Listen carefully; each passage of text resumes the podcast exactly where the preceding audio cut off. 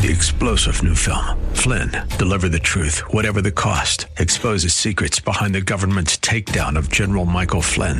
Flynn knew what the intel world had been up to. He ordered the first audit of the use of contractors. This set off alarm bells. He told the truth. He was the most dangerous person for Donald Trump to hire. They had to get rid of Flynn. Flynn, deliver the truth, whatever the cost. Available now. Watch it today. Go to salemnow.com. Salemnow.com. Looking for strategies to help you protect your portfolio in these uncertain times? Visit robblack.com. robblack.com, powered by EP Wealth. Inflation cools. That's the headline to start the day. Will the market respond? Let's get into it today. Inflation rose at an annual rate of 4% in May, the lowest in two years. Typically, you hear me say on the show, the market wants things somewhere between 2 to 4% in GDP growth. 2% is a little bit too low in GDP growth. 4% is a little bit too fast in GDP growth. Inflation is the same kind of number, where 2% is maybe 1% is perfect. 2% is what Fed wants. 3% is what we settle for. In reality, I think it's also a two to four kind of number where four just feels very high but not ridiculously high. Will today play out with the market rally on this news? We'll get to it. Nasdaq yesterday was up one and a half percent. The SP 500 was up nine tenths of one percent. The Dow Jones Industrial Average was up one half of one percent. Big winner, winner, big winner, winner. Everything did pretty well. The ten-year Treasury I haven't talked about much this year, or at least in the last three months, sits at three point seven four percent it seems to be able to get the stock market to rally until it gets to 4% and then becomes very, uh. Will the Fed Reserve be pleased with interest rates and uh, keep them where they are and not raise at their meeting tomorrow? It's a good question. In theory, they don't have access to this 4% read that we had today by the time they've already made their decision. Other things to consider in the world of headlines JP Morgan agreed to pay Epstein victims yesterday $290 million. Holy mackerel, that's a lot of money. That has to be a lot. I, I think we all have opinions on this. They're not paying that because they're innocent. They're paying it because they had some sort of financial relationship with him, even after he was accused. Victims claim the institution ignored red flags. The agreement comes after JP Morgan CEO Jamie Dimon was deposed in the suit. If the judge approves the settlement, it won't totally resolve JP Morgan's Epstein related headaches. The bank still has a suit coming from the U.S. Virgin Islands. Of note, Deutsche Bank settled a separate lawsuit of, with Epstein's victims for 75 million. 75 million to 270 million, 290 million. That's a pretty big jump. Donald Trump's going to have his day in court today. The former president's expected to appear in court in Miami after surrendering to authorities to face the 37 count indictment accusing him of illegally retaining highly classified documents after he left office. I think really what he did that upset the government was he didn't return when he was told to. I don't think they wanted to be in this position and had everything gone copacetic, maybe it wouldn't have happened. Generation Z came to court to Slay yesterday as the trial kicked off a landmark lawsuit filed by young people in Montana who claim inaction on climate change has violated their right to a clean and healthy environment. Ain't that interesting? 16 Montanans, I think that's what they're called, filed suit saying that they have a right to a clean and healthful environment. Not sure that's in the Constitution, but as far as the rights go, it'll be interesting to see if that goes anywhere. Elsewhere, what do we have to hit? Uh, I 95 yesterday closed for two days now after a gasoline tanker lost control and crashed, causing a fire that led to a collapse of one of the busiest parts of the highway in North America that goes from Maine to, to Florida. Lots and lots of traffic. What, what that gets to is um, lost commerce. And the only thing that I want you to get out of this is the concept that when you're in bumper to bumper traffic, that's lost commerce. That's lost time. That's lost money. So car crashes, roads being shut down, roads being in poor condition. When you hear about an infrastructure bill and you drive on roads, I'm one of those people that go, I'm good with that infrastructure bill almost automatically. It's whether it's a Republican or a Democrat. Pat Sajak, um, he's retiring from Wheel of Fortune after 41 years. That just kind of blows my mind. I think I I think this is fair to say. We probably all kind of grew up in some way, shape, or form watching Pat Sajak. I won't get too heavy. I won't cry. Promise you. Let's talk about today because we just finished talking about yesterday. What happened? There was no big story yesterday. It's today. It's the inflation thing. The S&P 500 has con- increased in four straight weeks. The Nasdaq up seven straight weeks. You tend not to see winning streaks like that for too often in your life. The S&P gained nine tenths of percent. It broke out above 4,300 to log its best close of since April 2022.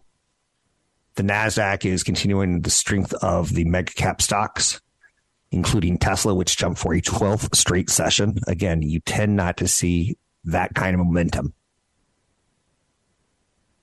The excitement over the Fed possibly, possibly skipping a rate hike this week the economy potentially avoiding a hard landing with jobs numbers that we've seen recently. The Treasury market digested nearly $200 billion of new debt. There was no fear yesterday. The fear was not of inflation. The fear was not of a recession. The fear was of missing out. Oracle had a reaffirmation of 2023 so they reaffirmed that numbers look good. Home Depot, um, same. The consumer price index for May went the market's way and suggesting the Fed is likely to hold off ratings, uh, raising rates t- tomorrow, Wednesday. The CPI was up one tenth of a percent month over month in May. Core CPI, which excludes food and energy, increased four tenths of one percent as expected on a year over year basis, the total CPI is up 4% versus 4.9% in April. So this is the May reading. That's a nice drop. That's the smallest change since the 12 months ending March 2021. The key takeaway from the report is that inflation rates are moving in the right direction. Inflation rates, not interest rates. Inflation rates are moving in the right direction, which is lower. Now, keep in mind that the numbers in inflation still not where the Fed wants it to be. There is still going to be a prospect of another rate hike in July. We're kind of in a slow it down, let's see what's happening kind of mode. It's going to be particularly interesting today to see where the market goes after the open, after the first hour if excitement and fear are still driving things, and it stands to reason that the prevailing trade will be higher.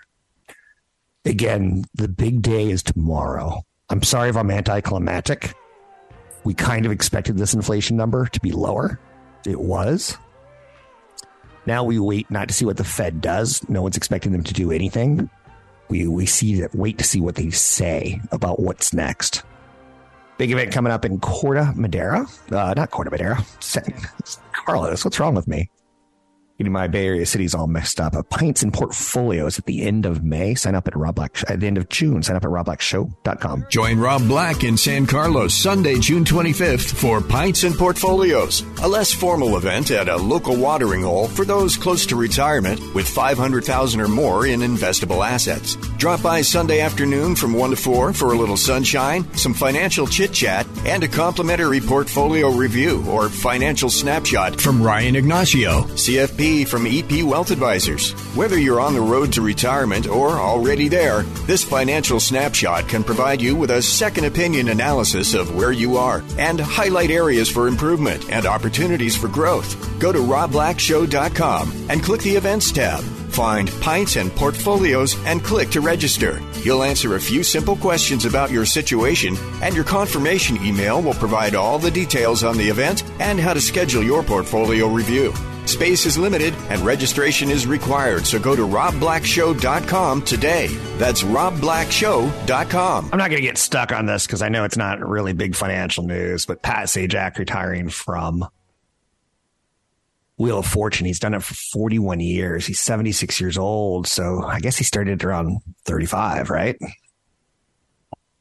USA Today incorrectly states that he's been with the show since its inception in 1983 because I remember Chuck Woolery. And he that goes back to 1975. What's amazing is Merv Griffin talking about a good investment. Um, he was he he founded he started a lot of game shows, and when you sell those into syndication, you make a lot of money. There's some sort of business story in there, is there? Working until you're 76 years old, pretty uncommon, in my opinion.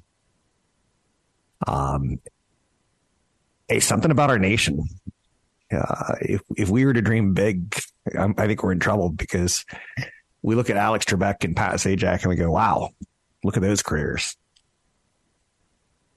I know, I know. We also have Elon Musk. Time to start buying your Nikola Nikola Jokic um, memorabilia. I was shocked to see how much his his clothes are going for already.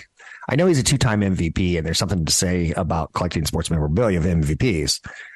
We clearly see it with LeBron James and Michael Jordan. The Denver Nuggets center has quickly become the NBA's hottest player, having a monster season, closing it out with a big victory last night. Last August, after his second MVP season, a game worn jersey from his rookie season sold for $31,200. An autographed shoe that belonged to him is currently for sale for $3,600. It's a big old size 15 shoe in case you want to see if you fit into it like Cinderella. A game worn jersey from 2021 currently going for $8,000. Now, again, we've seen some of the jerseys going for 31,000 and some of the individual games going for 8,000.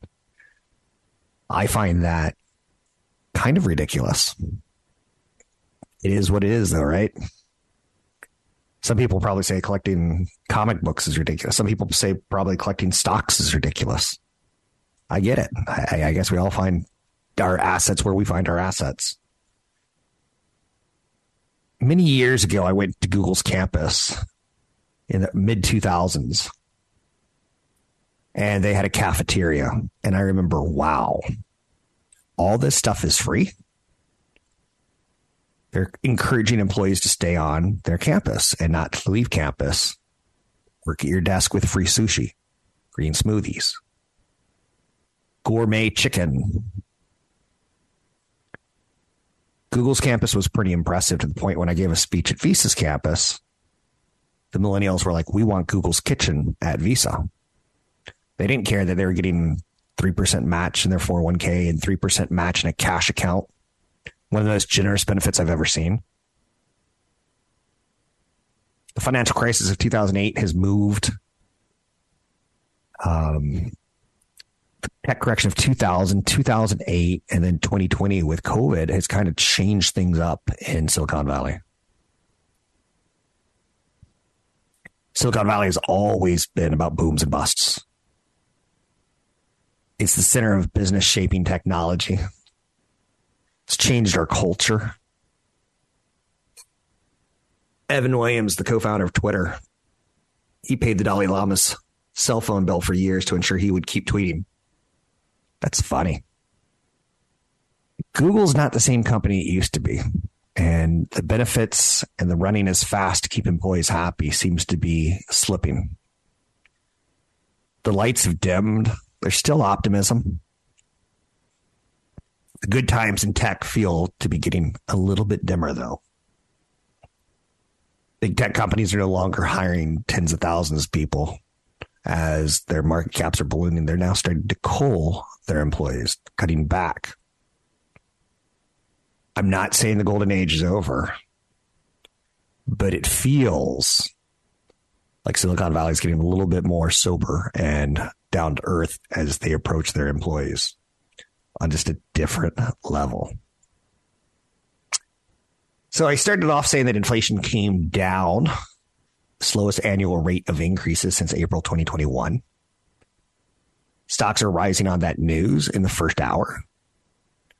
But as I told you, let's wait for the first hour to get into play. By the end of the first hour, the reaction is cooled.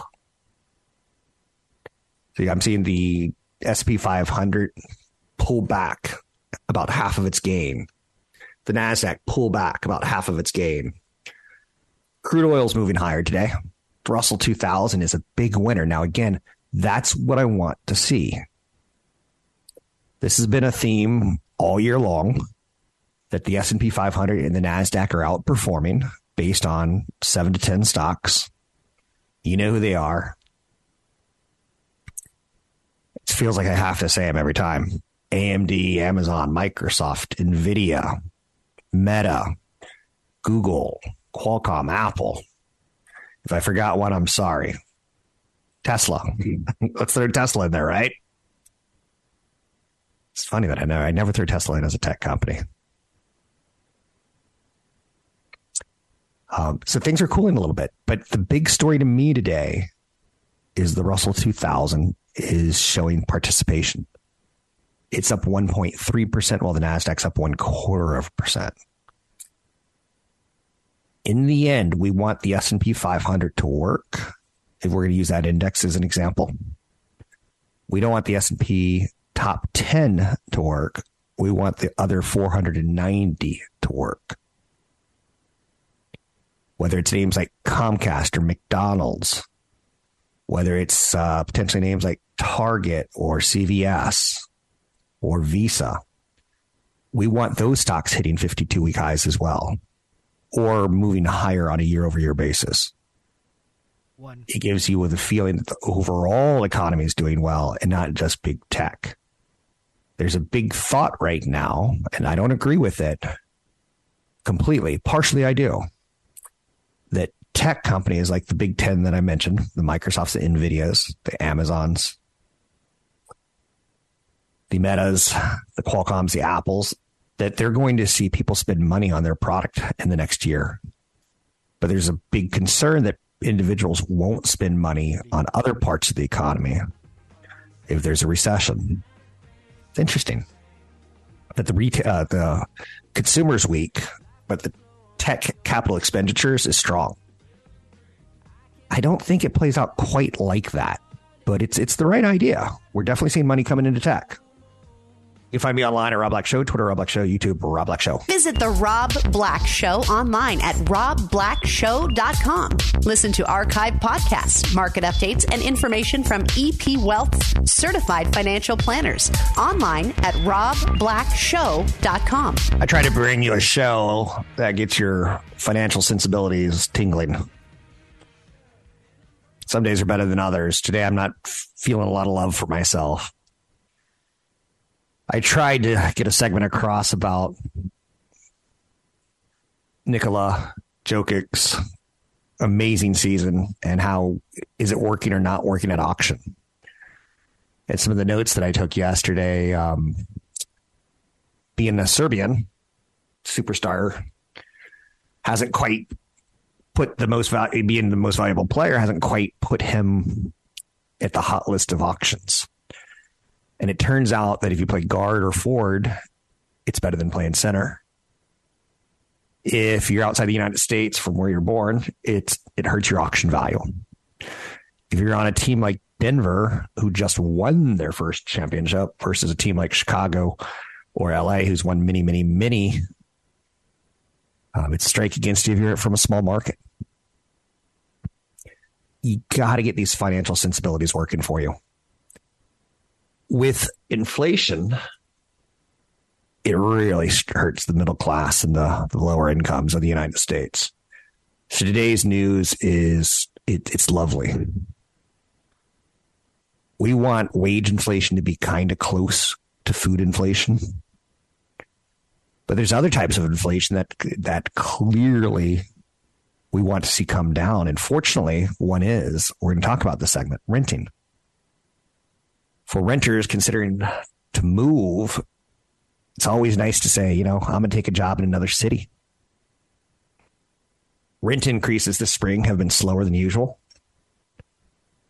Unfortunately, the nation's largest city, New York, is seeing higher rents. But we are, as a nation, moving in the right direction. Nationally speaking, up six tenths of a percent between April and May. About even with April's increase, but a slightly slower gain than the seven tenths percent typical for this time of year. Rental growth has been moderating since reaching a high of 17% year over year back in February of 2022. So now that we're at a much lower level, lower number, it feels a little bit better. The average rent in the United States, $2,048. Now, not seeing that 17% year over year, 17% it's bad. When I see numbers like that, I'm like, oof, that, that's taking a big chunk out of our youth. The slowdown indicates that renters may be tightening their budgetary belts and doubling up with roommates as higher costs and lower excess savings make it less tenable to rent a place of your own. When I was in college, I rented a house for $1,000 that had five bedrooms. And I took a bedroom and then I rented each of the other four bedrooms for roughly $250 each. Thus, I had no rent. Now, would I do that again? Would I tell my kids to do that? No, because you know what, how much it stinks to get your roommates who are in college and say, "Hey, it's uh, February 26th, month's over in two days. Can I can I get some money?" Yeah, yeah, yeah. I'm waiting for my check, my paycheck, and they're like, "Yeah, yeah, yeah, yeah, yeah. I'll get it to you." The landlord would charge me extra if we were late. I really didn't have much room to complain, did I? But rents have climbed nationally over the last five years. And that crimps young people. Continued slowing in national rent is a positive for inflation metrics like the CPI. Shelter is a big part of it. The CPI subsection measuring the cost of shelter has remained relatively hot, even as increases in asking rents have declined. Rents have climbed nationally over the past five years. The inflation gauge typically lags behind changes in asking rent because of its methodology. So it's a little bit flawed. Renters seeking a new lease may find that they've got a bit more bargaining power now than previous year, uh, months or years in this case. Now, again, when you sign a lease, you typically are in for a year. That's why the numbers come down really, really slowly. New York's heavy renter population means rising costs in the city have the potential to affect a lot of households. Only about a third of residents in the nation's largest city by population were homeowners in 2021. It's interesting when you put it that way, right? That they're the biggest city in the United States with the most renters percentage wise because it's so expensive. Rents are really weak in Portland, but really strong in New York. Other metropolitan areas with small growth in rent from month to month include Atlanta, New Orleans, Los Angeles, and Miami. Heinz is coming out with six new flavors of sauces when I say Heinz, you say ketchup, right? Well, now they're coming out with creamy chimichurri, Hatch chili ranch, yuzu wasabi, black garlic ranch, and brewery mustard. And I think one more that I forgot. What's interesting to note about this is Kids today love hot sauces. Kids today love spices. And if you're Popeye's fried chicken, you introduce a blackened chicken sandwich because of the spices. Worthy of note that's not lost on Heinz as well. Let's go elsewhere, shall we? Let's talk about estate planning. Every show, I want to do a segment on some sort of strategy, right? And when you're 50, 55, 60, this is definitely the time, if you have not, to start thinking about your estate plan. You don't want to die without a legal will. Aretha Franklin died without a legal will. Prince died without a will. I guess I can understand Prince a little bit more than Aretha Franklin. What documents do you need? You need a trust. If you have a home in California, it's a legal contract that's going to allow you to name someone to manage and oversee the assets you bequeath for the benefit of the people you name. It's a little bit more complicated than just a will. I have a trust that will manage assets for multiple generations. You need a power of attorney. This is interesting. A friend of mine, he's um, he's got an eight year old kid, and the eight year old kid's best friend moved to Chicago a couple years ago. So anyway, the Chicago eight year old's coming to visit for two weeks. His mom goes on vacation with dad for two weeks. And I asked my friend, I said, Did you get a power of attorney? And he goes, No, what's that?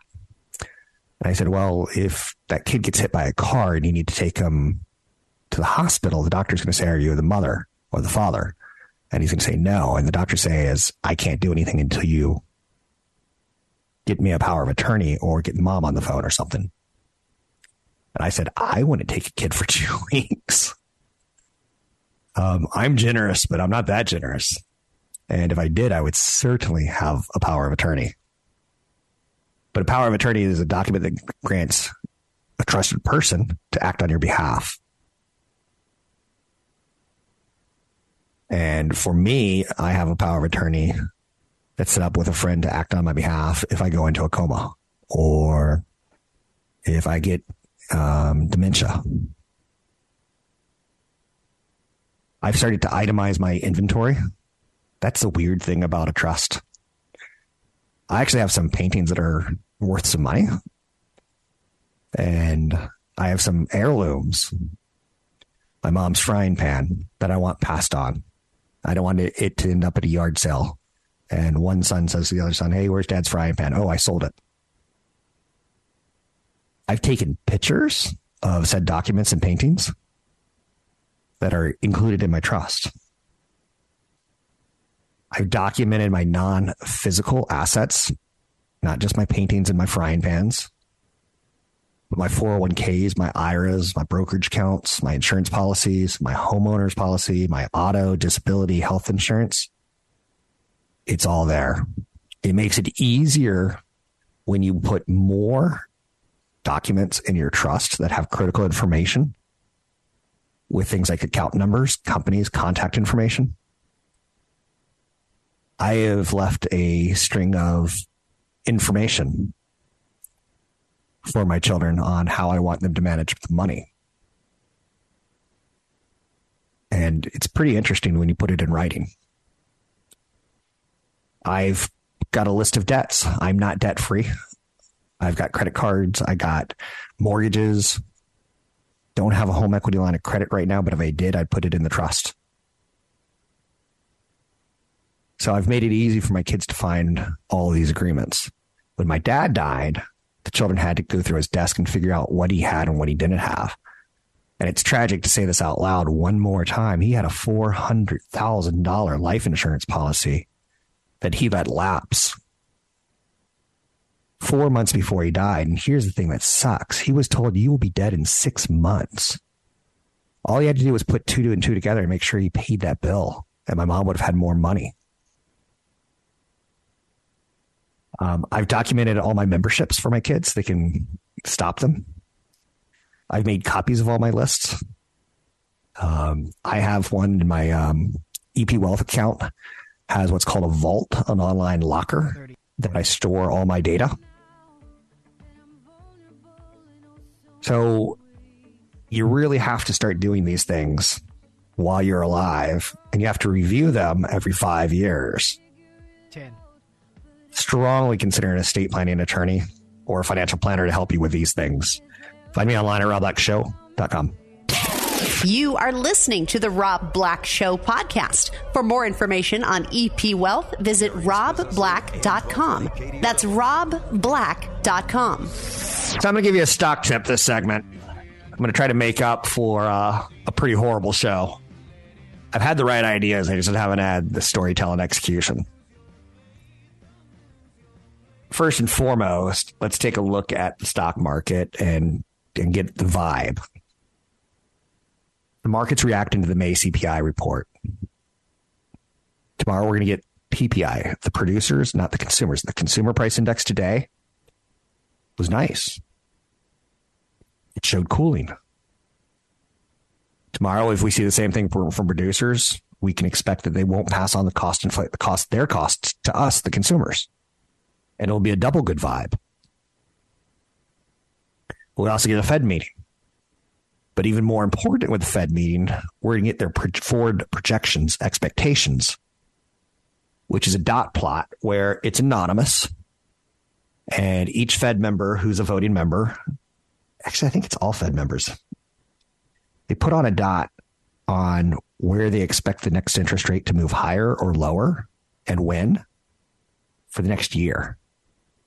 That's what I'm looking for tomorrow. I want to see the dot plot.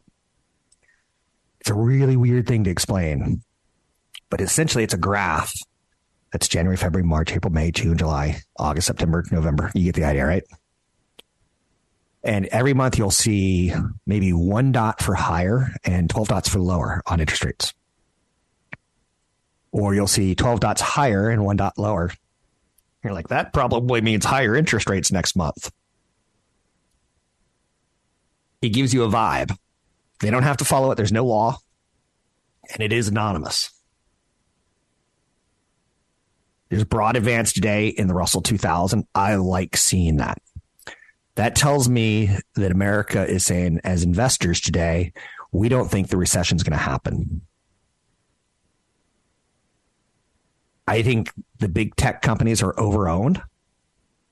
Apple was downgraded to neutral today from buy at UBS which is really interesting because I got have a covered call strategy right now on some shares of Apple. I have a concentrated position. I'm using a professional company called SpiderRock, which is available to me as a client of EP Wealth.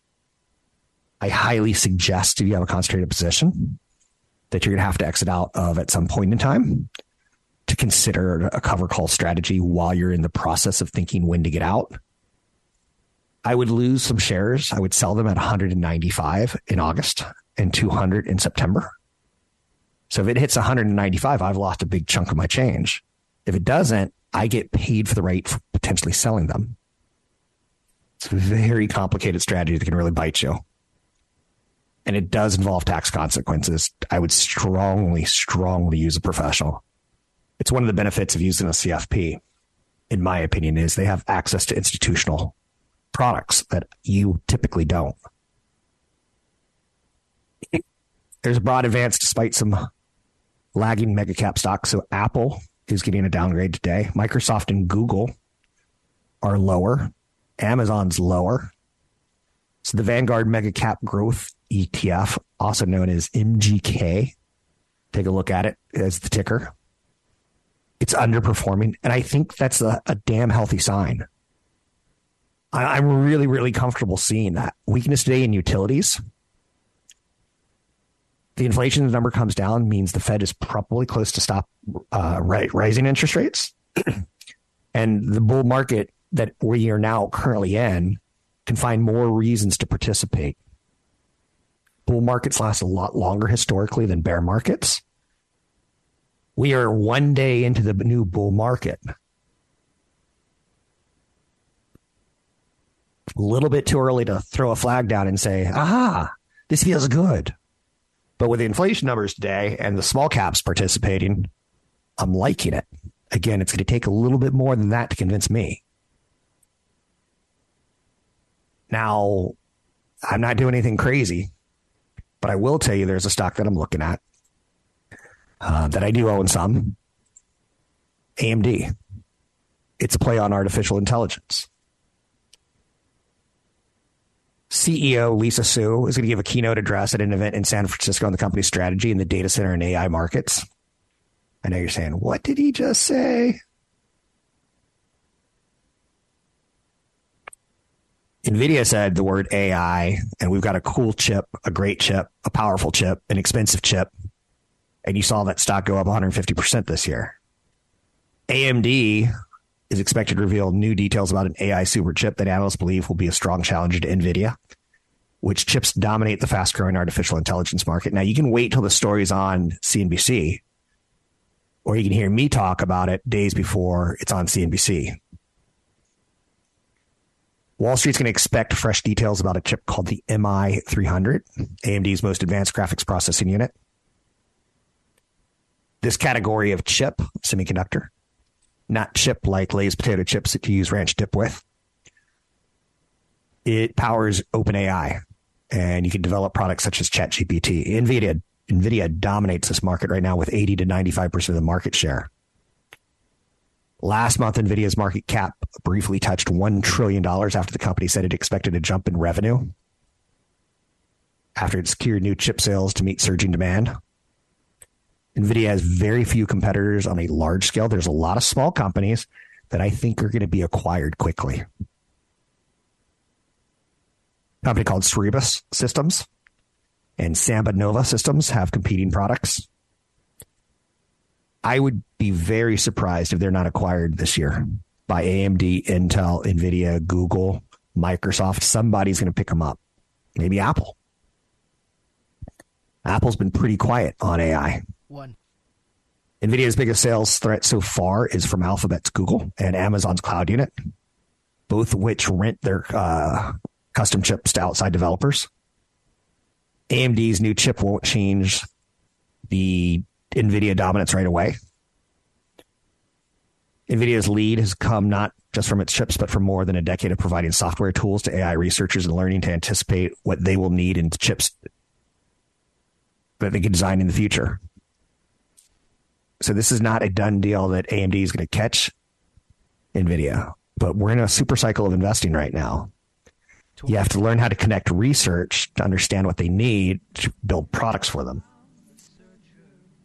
I've got a Pints and Portfolios coming up in San Carlos, California at the end of June. Sign up for it June 25th at robblackshow.com. Get a free portfolio review, see where you're missing things for your retirement, and much, much more. Join Rob Black in San Carlos Sunday, June 25th for Pints and Portfolios, a less formal event at a local watering hole for those close to retirement with 500,000 or more in investable assets. Drop by Sunday afternoon from 1 to 4 for a little sunshine, some financial chit chat, and a complimentary portfolio review or financial snapshot from Ryan Ignacio, CFP from EP Wealth Advisors. Whether you're on the road to retirement or already there, this financial snapshot can provide you with a second opinion analysis of where you are and highlight areas for improvement and opportunities for growth. Go to robblackshow.com and click the events tab. Find Pints and Portfolios and click to register. You'll answer a few simple questions about your situation, and your confirmation email will provide all the details on the event and how to schedule your portfolio review. Space is limited and registration is required, so go to robblackshow.com today. That's robblackshow.com. Three star general Michael T. Flynn, head of the Pentagon Intelligence Agency, knew all the government's dirty secrets. He was one of the most respected generals in the military. Flynn knew what the intel world had been up to, he understood its funding. He ordered the first audit of the use of contractors. This set off alarm bells.